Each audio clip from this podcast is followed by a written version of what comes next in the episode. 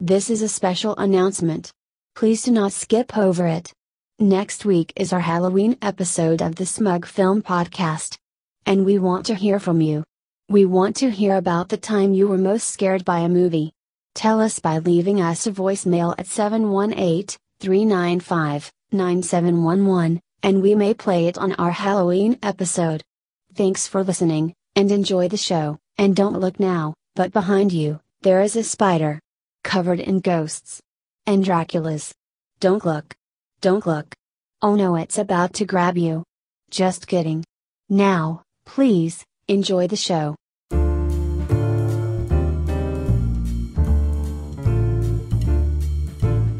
Welcome to the Smug Film Podcast. I'm your host, Cody Clark. With me today, one on one, is John D'Amico. Yo. All right, so we just got back from seeing a movie together. We just saw a movie nobody's ever heard of that is out in theaters now, which is Rob Zombie's 31. Rob Zombie's inexplicably titled 31 also. Yes, very inexplicably. Yeah. Kind of never makes sense, really, why it's called 31. Doesn't quite add up. But uh, we should we should explain what the hell this movie is because I think the vast majority of people listening, even horror fans that are listening this month, because they just want to hear us talk about a lot a lot of horror movies, they probably haven't even heard this one because apparently it's a very limited release. It's only playing in one theater here in New York. It's playing at Empire 25 like four times, and we went to see it, and there was I guess eight people in the theater.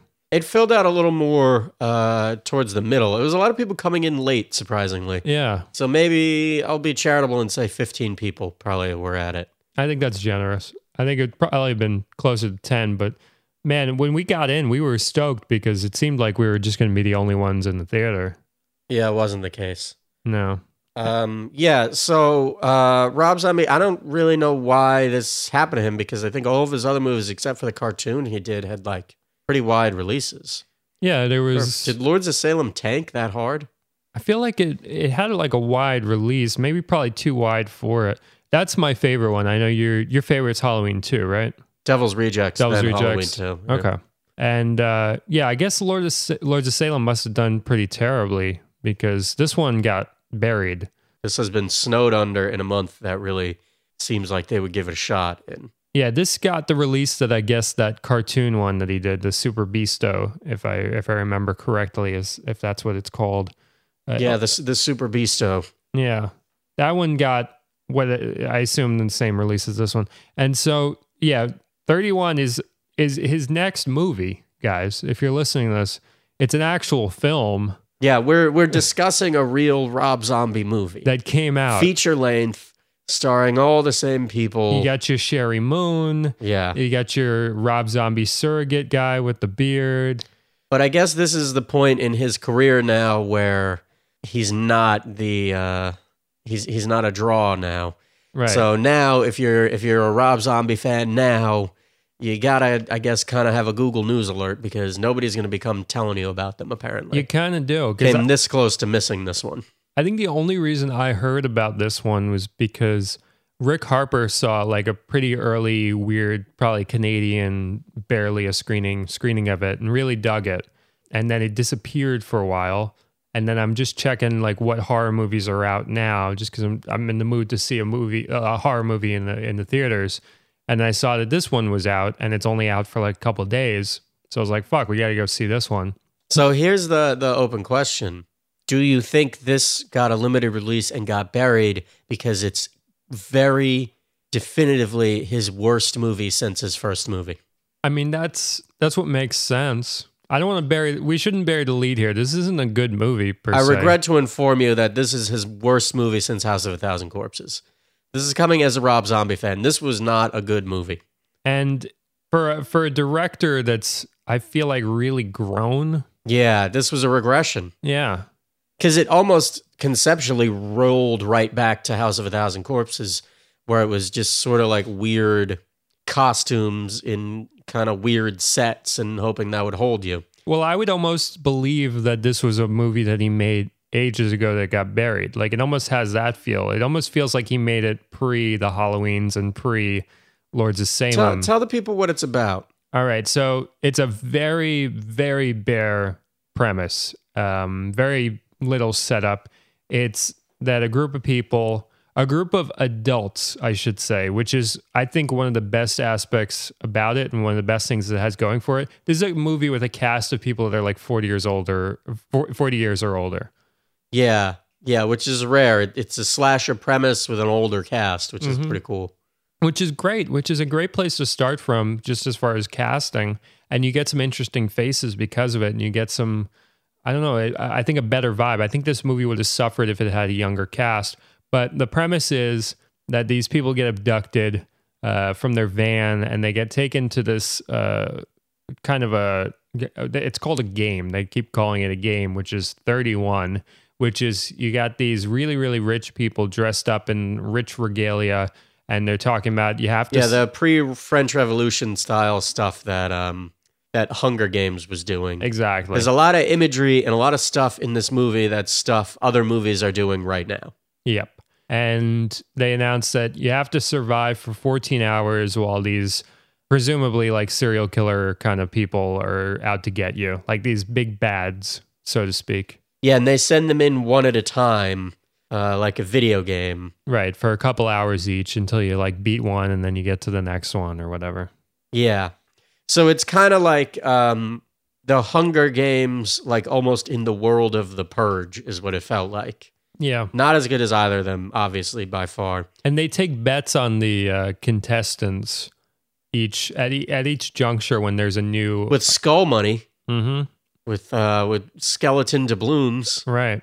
With with when a new bad guy is switched out from the old one who either died or whatever, um, they take new bets and there are new odds on each of the characters. So like if somebody had like 500 to 1 odds as far as winning, then maybe if they do really well in the previous one, then they'll be down to like 50 to 1 odds.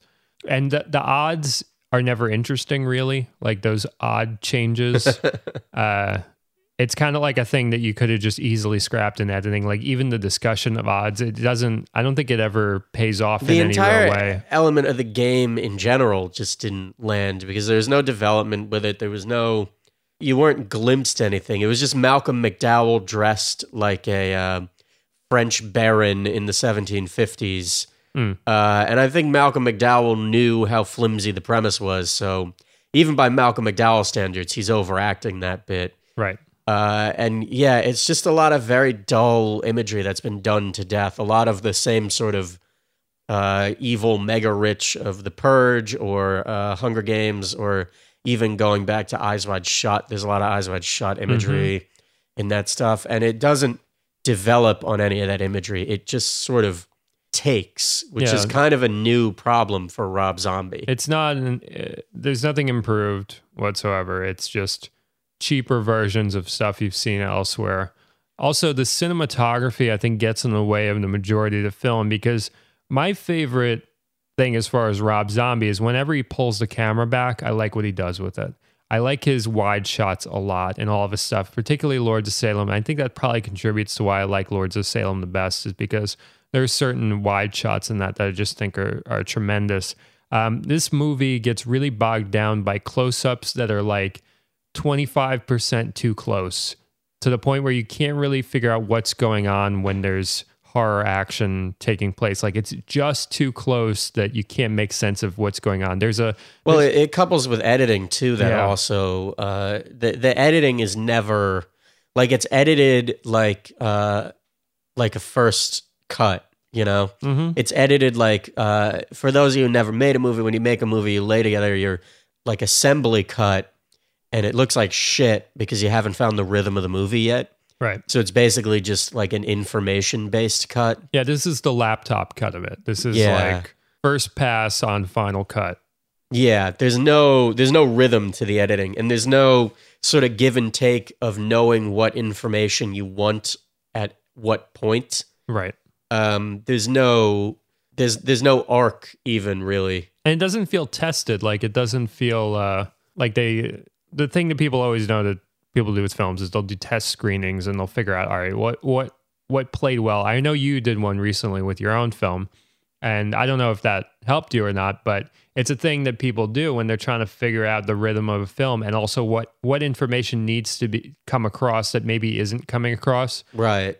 Because because you can if you spend years making a film, let's say, and you do a ton of different cuts, you can cut out a piece of information that for you as a as somebody cutting it it's so second nature to you and then you forget like oh if somebody's watching it they need that piece of information we need to put that back Or in. the opposite. You, Yeah. You oversell, which There- happens in this movie a bit. there too. are jumps in time in this film that are really frustrating Yeah. to the point where you know they get out of a scenario and then we jump ahead a couple hours and we have no idea what transpired between that point Or they don't even. Sometimes they don't even get out of scenarios. right They're sort of at the tail end of a scenario, and you kind of cut the the grace notes. Yeah, and I think one of the strongest moments was when they sit down and they actually get to like eat something.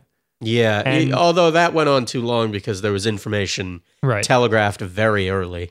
but I think in those moments the movie could have found itself like th- Yeah. those kind of downtime moments could have taken uh you know a C minus movie and and bumped it up to like a B minus Yeah. just because I think that's where the intimacy would have come through or uh, even just like that's it. There's no intimacy. Yeah. Yeah. That's you got it right there.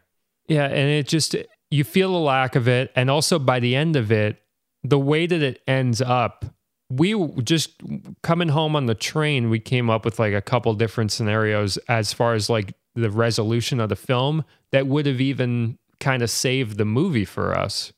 Uh, it felt like a movie that was abandoned in concept art. Yeah, Like it felt like a movie where like he came up with like cool images he wanted to see and then never found a way to stitch them together. And then the other problem with that is a lot of his cool imagery, almost all of it is so tired by now. yeah, I mean, you have uh, the the super rich dressing like it's France in the 1700s, which everybody's done that now. It's so overdone, and you have um, the evil clown bad guy who keeps giving monologues and slow clapping, and it's just and this like endless same looking warehouse wherever you go. oh god, the warehouse. I was more bothered by the clown than the warehouse. I was more bothered by the warehouse definitely because this is a movie where if if the premise is it's a game that's being played, why is the the main meat of the game so underdone as far as like setting? Yeah, Like- there's no map in the game. Right. It's it's the same roughly the same warehouse set for the vast majority of the film and it's like all right, so I guess they're in a new part of the warehouse now or they're in a different warehouse, but it all looks the same. Uh, Yeah, there- and there's, some two big set pieces where they splurge, Right. and those moments they're they're all right. Mm-hmm. And it didn't it didn't seem like it was like a money thing. Like it those sets didn't seem to cost any more than anything else. They were Mm-mm. just different stuff. Yeah, when there's good set dressing, the set dressing is quite good. It's just that that's pretty fucking bare and Yeah, and everything looked. I mean, if I were gonna do this movie, if I were set dressing this movie, I would try to make each one of the the villains pieces look different. exactly. And in this, they all they all looked identical. I mean, we're living in a post Scott Pilgrim world where we know what like a a multiple bosses movie can be like, where each chapter feels like a distinct thing to that specific boss. Why not do something similar where the setting matches the bad guy and kind of makes the bad guy even more three dimensional And Also, can we ways? talk about how terrible the villains were? Yeah. All right, we're going to put in a, a, a kind of a warning right now. We're going to delve into spoilers, but before we delve into spoilers, I just want to sell you on the fact that it's okay to be spoiled by this movie because I don't think this is one that anyone's really going to love. Also, beyond that, there's no big twist we're we're about to spill. No, Everything in this movie plays out from how the first ten minutes the movie in your head goes. Yeah, this isn't Sixth Sense that we're spoiling. This is just uh The good guys win, sort of. right. You know, like y- you know exactly how this movie goes. Yeah. So if you're if you're very spoiler sensitive, feel free to turn it off or go to the halfway point when It's we like, start talking about you other little, little nerd. Right, yeah, this one, it's okay to be spoiled by this one. So we're going to go into spoiler stuff now. John, please. Okay, so there's a bunch of different uh, bad guys. Uh, the first one is a little a small person Nazi hmm uh, who was not bad. He wasn't bad. He, like in, I, could, I could get in on him. In he retrospect, in retrospect, he was one like maybe the best. Actually, no, because I like uh, E.G. Daily better. And I But- guess he was like a Venezuelan Yeah. Nazi too. You know, he was like a fled Germany Nazi because he would slip into Spanish, which was kind of fun. Like that combination of elements was pretty good. And then there's a scene where the woman is fighting him and they're yelling at each other in Spanish, and it's just so unexpectedly like Yeah, like it's a great character. It's the, maybe the only character beat in the movie when you find out that like the redneck girl can speak Spanish. Oh, it's beautiful. you know, there's it's a it's an excellent beat that's never repeated in the rest of the film. Yeah, unfortunately. So they smoke that dude. Yeah, that's Um, that's pretty easy. Yeah. And then the next ones up are two chainsaw clown brothers hmm who are like, all right, but they're pretty they're pretty what's written on the side of the box. Yeah. You know, they're just cl- chainsaw clown brothers. Big Whatever beards, big you- mean clowns. Yeah, whatever image you have in your head of them, it's pretty spot on. But that part's okay-ish because there's a two chainsaw fights happening in parallel at the same time, cross cut between, which I liked. I, I mean, I'm, I'm in didn't, for a good chainsaw fight. It got real hard to follow that. It was hard to chunk. follow, yeah. But the first maybe two thirds of that chainsaw fight was nice. There's a good moment tense. during the the chainsaw clown brothers part where you got a woman who's in a blow up doll costume, like a, a beat up raped woman. This sequence was too grim for me. I think. She's inside of a blow up doll, which I thought was very creative. I've never even thought of that, heard of that, whatever, as far as in a horror movie. I thought somebody inside of a blow up doll. It was super creepy, but that whole bit was way too grim for It me. It was very That dark. was, um, it was a bit dark for the rest of the movie. I yeah, like. like. that was so leering and like uncomfortably like like rapey. Yeah, the images in your head that result from it of like what happened to her. It was bad. Yeah, Not and it's it's stuff. like a comic booky, like campy. I mean, it's grim for the rest of it, but it's like fun grim. That Right. was like just grim, grim. That was like a, you wanted an adult on set Well, the rest of se- sequence. the rest of the movie is like something you could show like a 13 or 14 year old who's into horror. Like it's it's fairly tame as far as horror is concerned, except for that moment. I think that's probably like a little too much for them. that was too much for me. That was too uh like real life horrible. Yeah, but points for creativity, I would say. And then next up, well, actually, the the bit about that sequence I liked was they were fighting over whether or not she was a trap, and I thought that was a, a actually another pretty good character beat. Like Yep. the idea of fighting over whether this is a trap is a good thing that not enough horror movies do. And not enough of this movie did. Yeah, it, it was like a little glimpse of a better movie that that fight. Because then you think, okay, like this could be like the source of tension in this movie could be this like, and it was sort of an undercurrent through the whole thing, but never explored enough. But this idea of like how cutthroat can you get to survive something like this? and this? how much of a game is this game? Like, yeah, exactly. And, Which is they totally will come back to it, but they totally violated that aspect in the last scene. Right. We're talking about like roughly 10 minutes of character stuff within mostly a running around movie. which Yeah. It really should have been the other way around. It and of course there's a there's a first 30 minutes or so where they're not in any danger and that part there's no character stuff at all really Right. that's totally unexplored that's just wasted It's footage filler. really Yeah, it's filler. that's Except empty time for except for the great moment in the beginning where E.G. Daily shows up. yeah she was the the, She's tremendous. the ace in the hole on this film She was great in the beginning of the film when you don't know that she's in on the game. And then but you do know right. but you're not but you But then, it's one of those yeah But then when she shows up later on, she's great too. She, I think she's far and away the best thing in the she entire has this film. piece she shows up when they're like filling up at a gas station at the beginning and she's flirting with uh, she's this very pretty blonde woman and uh, who's in like a you know checkered gingham shirt and like the whole uh, 70s southern sex outfit Yeah. who's like rolling up on the uh, the rob zombie surrogate looking guy and is asking him about where they're going and stuff and is like slowly leading the questions to find out if they have any guns in the van Mm-hmm.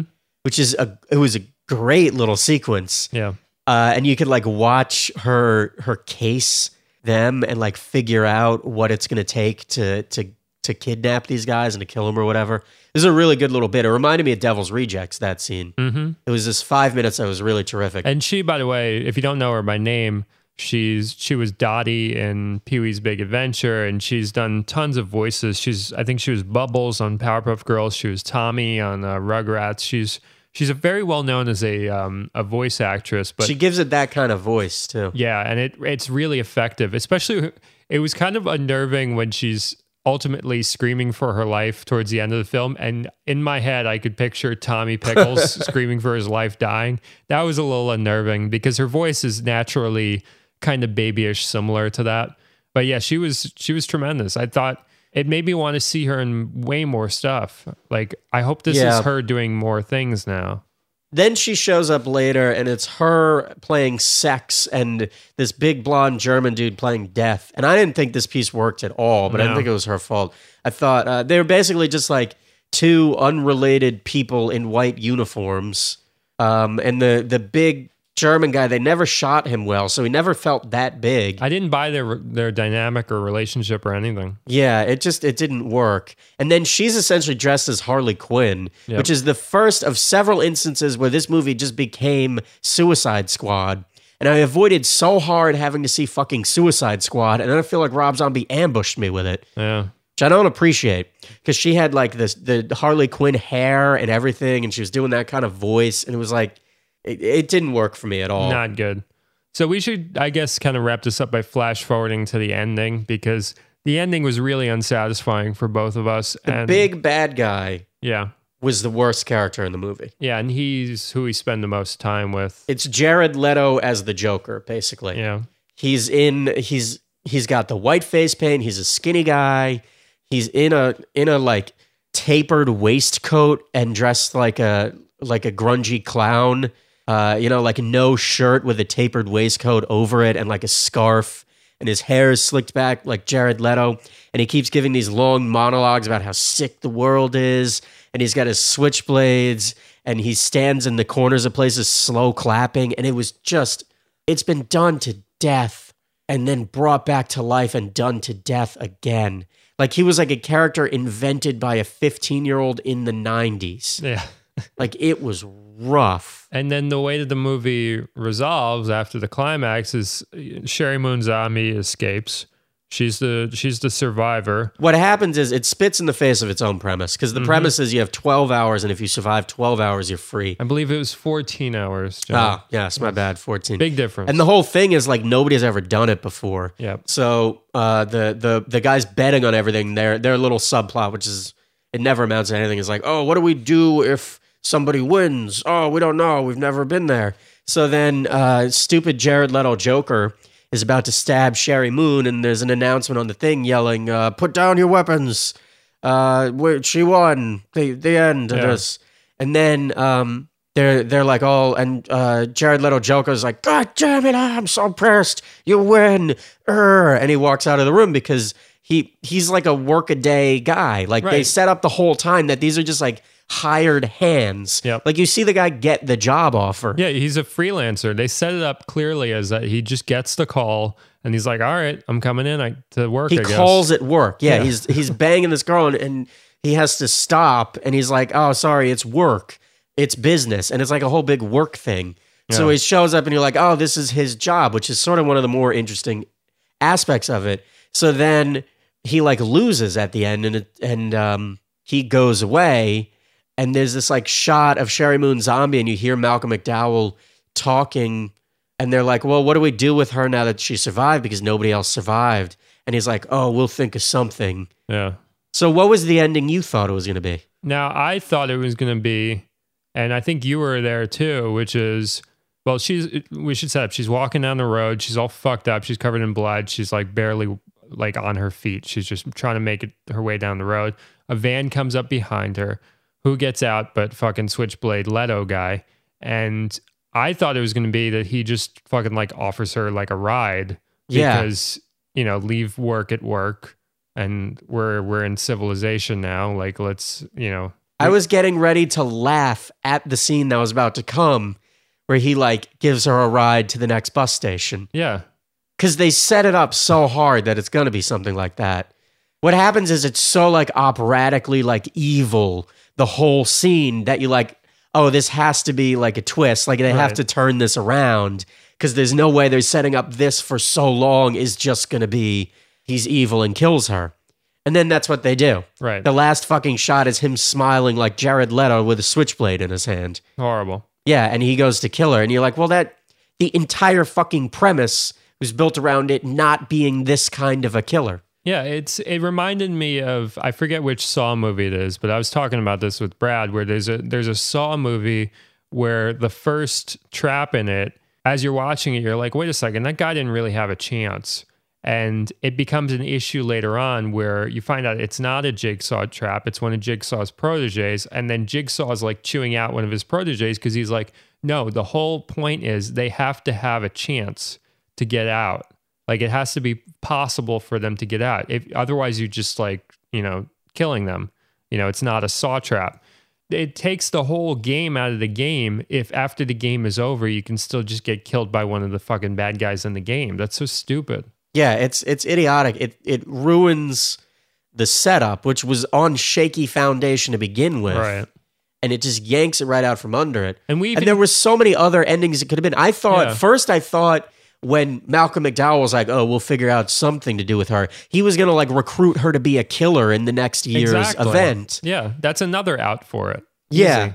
Yeah, there were so many like endings. Yep. It was a movie that w- that built a lot of possible endings. we and even came up with a third ending, which was in the beginning. You got a lot of characters in that van with them, and we we right away we scrap like three or four, which some of them die in the dark, and we can't even tell who died or who lived or whatever. But there's there was a kind of interesting character th- who's getting banged in the back of the van. This lady, a lot of people introduced getting banged. she we never see her die so another possible ending could have been that sheri moon makes her way all the way back to the van and the lady's just there in the van like waking up like Yeah. she slept like 14 hours or something and she's just coming to and she's like she sees sheri moon covered in blood i would li- have liked to see like oh wow that lady just totally slept through all of this that would have been another good ending Yeah, there were so many options that were more in the spirit of the like sardonic film that it was. Mm-hmm. But this had the fanfiction.com ending. yeah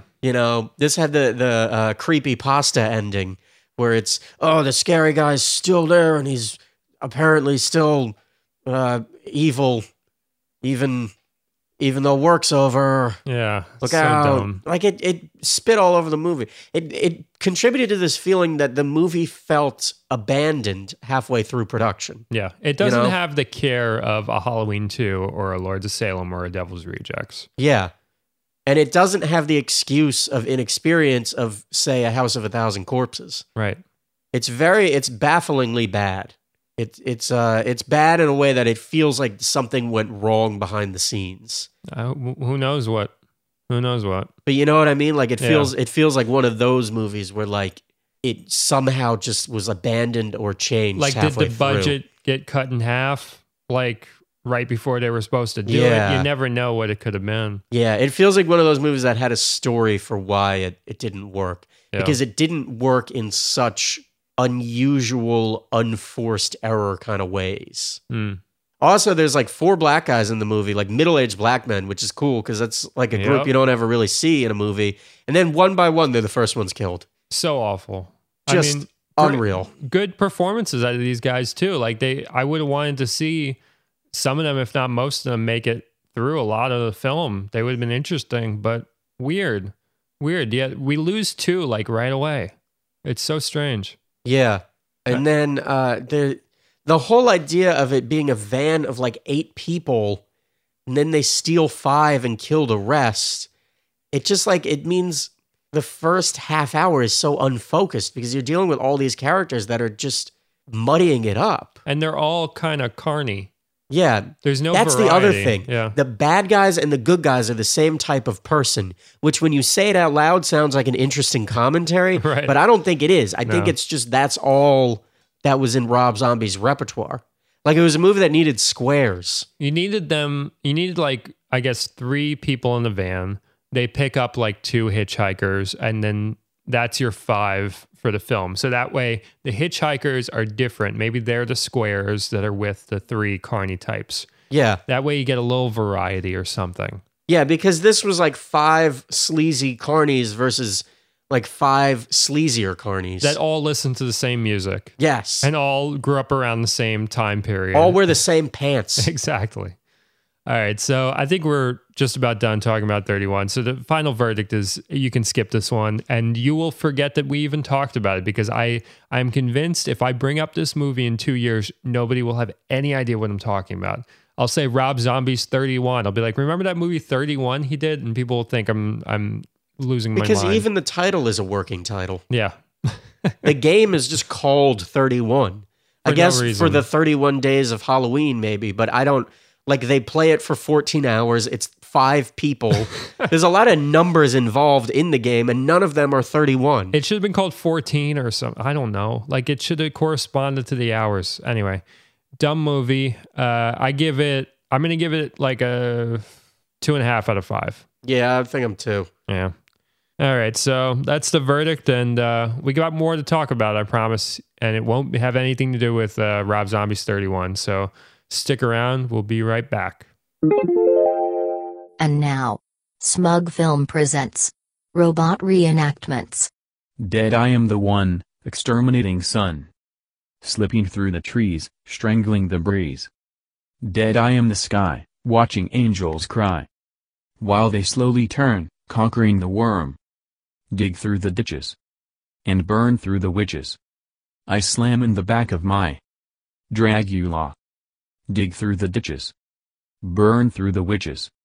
I slam in the back of my Dragula. Dead I am the pool, spreading from the fool. Weak and want you need, nowhere as you bleed. Dead I am the rat, feast upon the cat. Tender is the fur, dying as you purr. Dig through the ditches. And burn through the witches. I slam in the back of my Dragula. Dig through the ditches. And burn through the witches. I slam in the back of my Dragula. Do it baby, do it baby. Do it baby, do it baby. Burn like an animal. Dead I am the life, dig into the skin. Knuckle crack the bone, 21 to win. Dead I am the dog, hound of hell you cry. Devil on your back, I can never die. Dig through the ditches. And burn through the witches. I slam in the back of my Dragula. Dig through the ditches. And burn through the witches. I slam in the back of my Dragula. Do it baby, do it baby. Do it baby, do it baby. Burn like an animal. Dig through the ditches. And burn through the witches. I slam in the back of my Dragula. Dig through the ditches. And burn through the witches. I slam in the back of my Dragula. Dig through the ditches. And burn through the witches. I slam in the back of my Dragula. This has been a robot reenactment. Hello, Smug Film fans. Leave us a question or a comment for Smug Film to play on the show by calling the following voicemail number 718 395 9711. Once again, that's 718 395 9711. We look forward to hearing from you, you lovely, lovely people. Hello, I am the Hunky Smug Film sponsor Plug Man. I'm here to tell you about the fine people who support the Smug Film podcast through Patreon. You all should check out Bobby Slow on Twitter, he's a very funny and good man who tweets funny and good things and is worthy of your love. And he has a really good Twitter ratio of followers to following. That's impressive. Once again, that's Bobby, Slow, on Twitter. You should also check out Minor Key Games. Go on over to minorkeygames.com and check out these awesome computer games made by David and Kyle Pittman. Two brothers that make great video games with an old school feel. Cody hates new video games for the most part, but he enjoys the heck out of these. Once again, that's minorkeygames.com. Also, be sure to check out Room Full of Spoons, Rick Harper's documentary about the cult classic film The Room. It's a great documentary that we all love here at Smug Film, and go to roomfulofspoons.com to find out when it's coming to your city. Thank you for listening to my hunky voice, and thank you all who have donated to the show. And if you would like to be plugged on the show, please head on over to patreon.com slash smugfilm and donate. And now, back to the episode. And we are back, and uh, we kind of have to talk about the trailers we saw before this movie because it is not a good time for movies. As far as like, I should say, it's not a good time for horror right now because we're seeing the trailers for the stuff that wasn't good enough to come out in October. Yeah. So these are the, The, horror the caveat movies- is 2016, which was maybe the worst year for movies in general Right. since like 02, was one of the best years for horror. We should say that off the bat, right? You agree with that? yeah, it was it was a good year. I think it was a really good year for horror. I think, especially because the rest of the, the movies were so bad, horror was doing more than its job to hold up the and state of movies. apparently, you know, the second Ouija movie is is supposedly really really good. So it's going Yeah. out with a bang, so to speak. That said, That said, we're seeing now trailers for stuff that was so bad it didn't make the cut before Halloween. Like it, none of these are coming out pre October 31st. So these are the movies like, they're going to throw out there against Star Wars seeing- because they need to send Exactly. something to the to the theaters. we're seeing like December 9th kind of like release dates for these Yeah. horror films.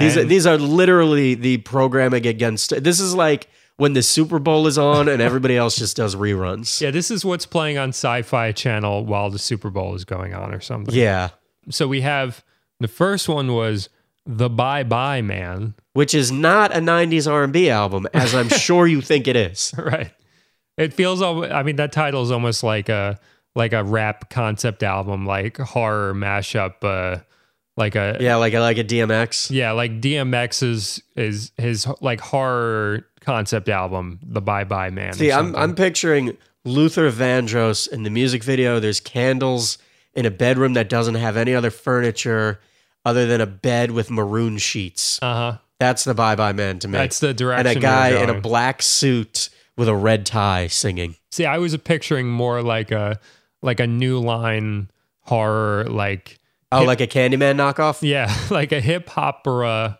like concept album tie-in, uh, mid '90s thing. Maybe with Ernest Dickerson as like the director or something. Yeah, like yeah, like Bones era. yeah. I could really see that. That would be the Bye Bye Man, like Demon Knight era Ernest Dickerson. yeah, and um, and it would be like all guys who were either famous 15 years earlier or were gonna be famous in three years. Right. Most people would be nobody, but you would get two. two people you'd know of would be in the Bye Bye Man. So what Bye Bye Man actually is is it's a Slender Man kind of knockoff mixed with what what else? I would say it's 50% exactly like a boardroom meeting must have happened about this because it is 50% the Babadook and 50% it follows. It opens with Babadook drawings and it's about a Babadook monster in a Babadook looking house, but it follows you the whole time Right. when you think about it. And What's a shame is the concept is Yeah. actually not bad. If you think about this thing or say its name, it starts to hunt you. And the Yeah. more you think about it, the more it's after you. that's fine. not bad. We we've worked with less. But we can't stress this enough. This is like it's like that scene in Apollo 13 where we have to make something that fits into this with nothing but that. it's it's as though a guy just comes into a room like full of scientists and puts down a DVD of Babadook, a DVD of It Follows. we got this, we got this. We need to combine these two so that we can do that. And we have like seven days. and send them to the teens because it's more. It looks like it's for the teens. very teen oriented, also very teen lit. You know. cre- creepy pasta kind of vibe Yeah. too where my whole thing with creepy pasta too i i if an idea is good enough you keep it to yourself you don't just fucking dissipate it on the internet the way that creepy pasta is dissipated these creepy pasta things man it just pisses me off that people get so into them because it's never good enough it's all these like scrapped ideas like if you're a creative Everything is a first draft. yeah it's creative It's the, the the curse of people being able to release their first drafts to the world. bingo. It's these creative people, sure, who are just these are the ideas that they're not precious about. Whenever I have like a really fucking good idea or a premise, something, I'm keeping it to my fucking chest. I want it out when it's done and it's perfect. I don't want to just fucking dissipate it to like You message don't want it to be people. 31. Right. Anyway, that's my creepy pasta thing. If you're if you're sending it to people on a message board, it's not good enough. Um, so bye bye man. When they revealed the t- the name of the film at the end, that was that was a very strange moment. It reminded me of. Uh, do you remember years ago there was a vampire versus werewolf movie out in theaters? very glossy, very uh, you know teen oriented. Uh, Yes. End of the year, sort of creepy vampire werewolf movie. All sorts of dark proclamations in the trailers, this, and you know, like a you know, like an intense trailer with these good-looking ladies being chased by these things, and these their handsome boyfriends who you know are to die in the third act, and blah blah blah blah blah. And then the screen goes black, and the title comes up. And this was back in the days when the narrators said the titles of the movies as they came up, which they don't do anymore, probably because it was so laughable. So the title comes up, and it's blood and chocolate, and it ends. That's what the Bye Bye Man reminded me of. Yes. Because they kind of hide the fact that they have such a shit title. For Oh, like yeah. The, the majority of the trailer, they're like, we better keep this information. But then the evil twist Yeah. is when you learn the title. Like it's presented as like a scary bit, bit of information in it, bye bye man. which I can't help but notice sort of rolls off the tongue like the Babadook. Yeah. Would, I wouldn't fu- I'm you- fucking on to you you. know it. Yeah. I see your goddamn, I see your game here. So then we had we had kind of like a good moment, which is all of a sudden we're looking at Milla Jovovich and Paul Paul W S Anderson. Oh, this was so sweet. this was one of the most genuinely heartfelt and beautiful moments I've had in the theater in quite a while. Which is they just come on screen in chairs and they're like, "Hey guys, we just want to thank you because we've been making all these Resident Evils and people have been liking them, and now we're making the last one, and we we hope you really like it because we have fun making them, and it's the last one, and now we're gonna show you the trailer for it, and we hope you like it. It was the sweetest thing I've ever seen. Yeah, I was about to cry. It was it was lovely. It made me. I haven't seen any of the Resident Evils except for the first one. Yeah. About when it came out, but this like heartfelt little couples moment to their audience made me like want to be a part of that audience. It made like me- now I want to watch the Resident Evils. I felt like remiss in my duties that I hadn't seen the other ones. Like I felt like, oh no, I haven't seen them. I'm so sorry. yeah, sorry guys. I didn't know you didn't know. Which I'm going to announce now. We're just going to do it. We're going to watch. yeah, we're gonna watch the Resident Evils. all the Resident Evils, and then we're going to see the seventh one in series in, in theaters. we're we're So- gonna do an episode also where we make predictions about what they're gonna be like just Yep. based off of the seven titles. absolutely. But uh, yeah, we saw the trailer and it looked fine. You know, it looked. I didn't know what was going on, but It looked like the last movie in a series. yeah, it probably won't be the best one in the series. I'm sure. You know, our our our guess. Just, just these these aren't our final predictions. This is the thumbnail Yeah. subway ride guess. Subway ride guess. Three and four are the worst. Five and six are the best. Five being the best. Yeah. I think one and five are probably Yeah. the best. hmm We I'm basically picturing the the Fast and the Furious Right. arc where you have one that's really good and then two and three are dip. Or no, wait, two and three are are good. Two, Two some is- people say is better than one. Yeah, two is people good. fight over it. Three and and then four three and the dip. four are the dip. Yeah. Yeah. And then five is like the return to the basics one, which is probably the best or the second best. And then six is like five, but not quite as good. Right. And then seven is they're sort of going out on a sentimental high, but it's more sentimental than it is really good. hmm Probably like top forty percent is is seven. So know? yeah, we're we're hooked. We're after seeing them talk, we we we just need to see these movies. it So- was just so nice. it was so beautiful. It was so refreshing. Um, and then oh my god, this trailer for this one that's coming out in December, this horror movie with Aaron Eckhart, which that poor son of a bitch. the premise for this one they spell it right out, and the trailer must have been like thirty seconds or like a minute. Or, Yeah, this felt like a TV spot. Like it felt like they couldn't afford to run an actual trailer. yeah. So they ran a TV spot. It was so uh, weirdly shitty trailery that I actually thought it was for a TV show at first. Yeah.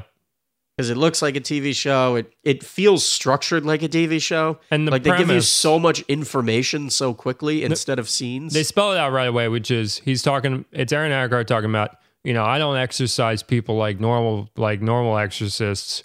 I go into their brains and, and I I go into their minds and Also, a world apparently just flooded with demon possessed people. Right. But they blow past that element of the story. yeah that he can make a living from this and has the equipment to do it, etc. Yeah. Yeah, he apparently goes in. It's like the cell where Yeah. he goes into somebody's mind and he has to kind of fix them from inside. Which I don't know if you're exercising somebody. The last person I want to be in is in the exercise exercisee's mind. I want. I would prefer to do it from outside in. I would think you would get better results from outside in. Yeah, Because you could, you know, you have your, your church accoutrement that you can bring on board, you could bring to bear. yeah, and you. I don't know. Can you bring crosses into the into the brain? I wouldn't think so. No. I don't know what the hell you do. That was the whole basis of their setup. Yeah.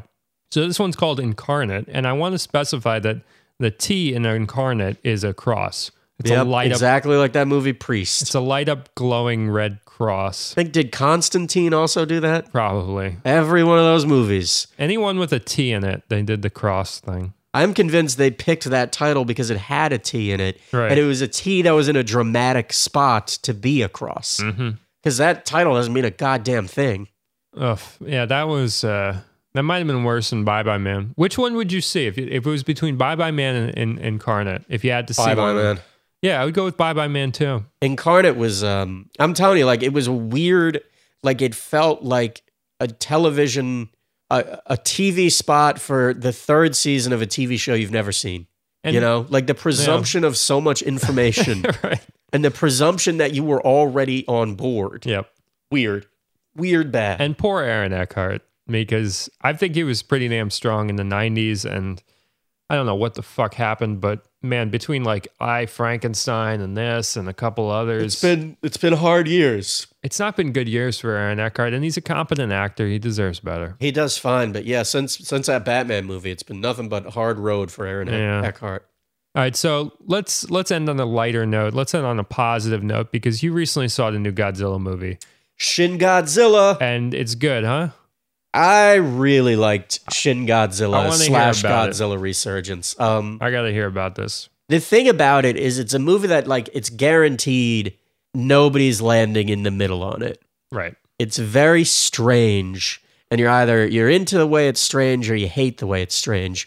It reminds me of Godzilla versus Hedorah, which if you're a Godzilla dude, you know is that same sort of like like it doesn't play by the rules of the other Godzilla movies. That's the smog monster. Yeah, the smog monster, where in the middle of the movie, it turns into a cartoon for like five minutes because they can't afford the sequence they want to do. Right. You know, there's a lot of just like fun, wacky stuff going on in Hedorah. And this had that same feel. It's intentionally supposed to look like 1960s era effects. So it's CGI built to look like man in a suit stuff. That's pretty cool. And they shoot the um the tanks and everything and all the artillery and everything. They shoot them at that same high, slightly tilted angle that you shoot models at. Nice. It's really cool. Yeah, like all the all the human stuff is shot like it's still models, even though it's not, which gives you this fun sort of dissonance. Um, and then on top of that, there's just a lot packed into it. The first half hour is one of the strangest half hours of filming I think I've ever seen, and it's um it's so refreshing to see a half hour of filmmaking that cares that little about getting the entire audience on it. Hmm. So it starts with Godzilla like emerging uh, immediately onto Tokyo, uh, and it intercuts that footage, uh, his damage and his attack and everything. And there's a twist to how it happens, so I'm not going to say too much about his attack. But they they intercut his attack with um, these like never-ending conferences in like uh, the the Japanese State Department and like the Tokyo like municipalities. And you just watch these like conference after conference after conference trying to figure out who to involve in the meetings and like where to have the meetings about Godzilla and like what to call this thing that's happening and like what agency does this fall under. All the while Tokyo is being ravaged. And then in the end he just returns back to the sea and it was apparently they're like it was 2 hours and all we did was have meetings about it Right. so that's like the setup for the rest of the movie. They like they realize how slow their dis- disaster management is, Hmm. which but it's so funny. It's like intercutting like a West Wing episode with a Godzilla movie. it is so funny. It's so like it, they keep the joke going for so much longer than you expect Right. every time and it worked for me every time it worked and then it's really interesting because the original godzilla as everybody knows and if you haven't seen 1954 godzilla just fucking do it it's Yeah. also nothing like any of the other ones it's a very different movie from what you're expecting it is a dark and sad and, and electrifying movie about dealing with the effects of hiroshima the the original one. So if that's the Hiroshima movie, uh, this one is the Fukushima movie, Hmm. which is really an interesting approach uh, because that's where that first half hour of like disaster management comes into play. It's all about realizing like how slow their response to crises are, and it's all about worrying about like the nuclear cloud of Godzilla, like when he breathes fire. Right. Like they have these scenes where they're watching the wind blow the nuclear uh, waste from that, like across the countryside, and they're like waiting to see if it's going to go into the water or if it's going to blow into the cities. Uh, and there's a lot of this like really fraught, like very contemporary, um, almost it's almost like a FEMA horror movie, you know? Hmm. Uh, it- it's about like not like a- all this stuff is about like when is when are they allowed to shoot Godzilla? Like when is it politically appropriate because they have their self defense force. They don't have an army, and um, the self defense force has never been used before. It's a real fact. The self defense force has never been mobilized before. Hmm. So they mobilize it so nobody knows the rules of engagement, and they have to worry about what the Americans want and what the French want. And it's just all this stuff that you never, this like structural stuff you never see in a monster movie, but it's all done for comedy, not for drama right. which is really an interesting approach. Like it's it's like a like a deadpan horror comedy about like Katrina or Fukushima or uh, you know like the earthquake in Haiti, one of these terrible disasters where we just like we can't fucking get our shit together. Hmm. I really I really enjoyed it. How does how does he look? How's Godzilla looking at? He looks different from scene to scene. There's stuff in it about him growing. Hmm. So he looks different as it goes on, which they do some interesting stuff with. Um, some of his versions I liked more than others. I think his tail was too long and weird, and I didn't like it. Uh, his face was nice. He had a nice Godzilla face. So he wasn't the same model as the original. They No, didn't go back in that regard. he had much thicker thighs. he had a fat ass, that Godzilla. I'll Mm. say that. yeah. Thick Um, Godzilla. Yeah, he was. He was. He was thick.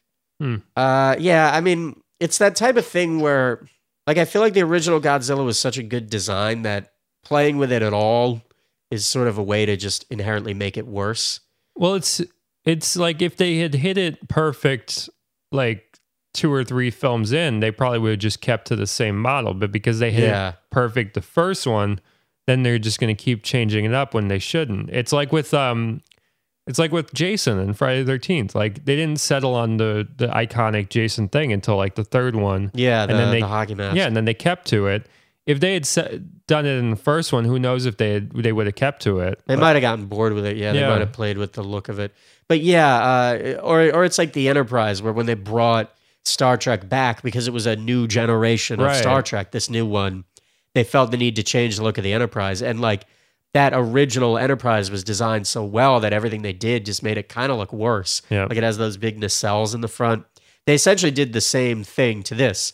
Like how in the new Star Treks they thickened the front of the nacelles. In this, they just thickened his thighs Hmm. and they made his tail longer. Too long and too blunt. It was kind of gross. I mean, what was cool was they made him gross. He was like a gross monster in this. Doesn't he have like red spots on him? Yeah. They go for this like burn victim look with him, uh, which is cool. They they pull that off well. It makes me very uncomfortable, but like in a good way. Hmm. Like he's he it looks like it hurts to be Godzilla. So this one's doing well, right? Uh, as far as I know, I mean, I saw it in the city. It's another limited engagement. Um, but unlike 31, this was a packed theater I went to. I like to hear that. A lot of guys in Godzilla shirts, actually. Hmm. Like he he still packs them in Godzilla. Yeah. That's why he's the king of the monsters. Last one I saw in theaters was, uh, I guess, Godzilla 2000. You didn't see the uh, Gareth Edwards one? No, I saw that on DVD. I I, I hated that one. I, it was very boring. You know who's got the new one, right? You know who just got announced as a new one? Who? The Trick or Treat guy. He's doing Godzilla too. I didn't love Trick or Treat. I loved Trick or Treat. I, I, eh, it didn't do much for me. I'm I'm holding out hope because I I fucking love Trick or Treat. Well, uh, Gareth Edwards. I mean, Rogue One looks like it's going to be great. Yeah, Like everything I see from Rogue One is really amazing. So maybe Mhm. he's just better suited to that kind of a world. could be. Because yeah, you know what? The big problem with his Godzilla was there was so little Godzilla in it. But like, that's almost what you want from a Star Wars movie. You know, you don't want two hours of the Death Star blowing up planets. You want the looming threat. Right. Yeah, and the cast in Rogue One looks pretty fucking good. Spectacular cast. Yeah. Ghost Dog, come on. Yeah. Ip, Ip Man and the Ghost wits, Dog. The wit. Yeah, what a cast. What Come fucking on. Cast. All right, so that about wraps it up. Basically, skip 31, and I guess you're throwing your uh, your recommendation behind Shin Godzilla. Yeah, I really enjoyed Shin Godzilla. I also think um, it's a fun one to watch in a theater because so many, everybody's response is going to be so different. And you get to spend like two hours trying to figure out how to feel about what you're watching, Right. which is always the most fun to do in a theater. It's a very like mercurial theater movie. And of course, please go out and see Incarnate, and please go out to see uh, Bye Bye Man, which looked fantastic. And Yeah, we, the the Bye Bye Man. we can't say enough good things about Bye Bye Man and Incarnate. I think we've said them all already. That The those, best films of 1994 and 2003, respectively. Yeah. I mean, I'm, I'm expecting like high 95 percentile in, on Rotten Tomatoes for both of those. I think those are going to do tremendously well. And I think even maybe Oscars might be in order. So uh, definitely check those two out. Thank you all for listening. See you soon.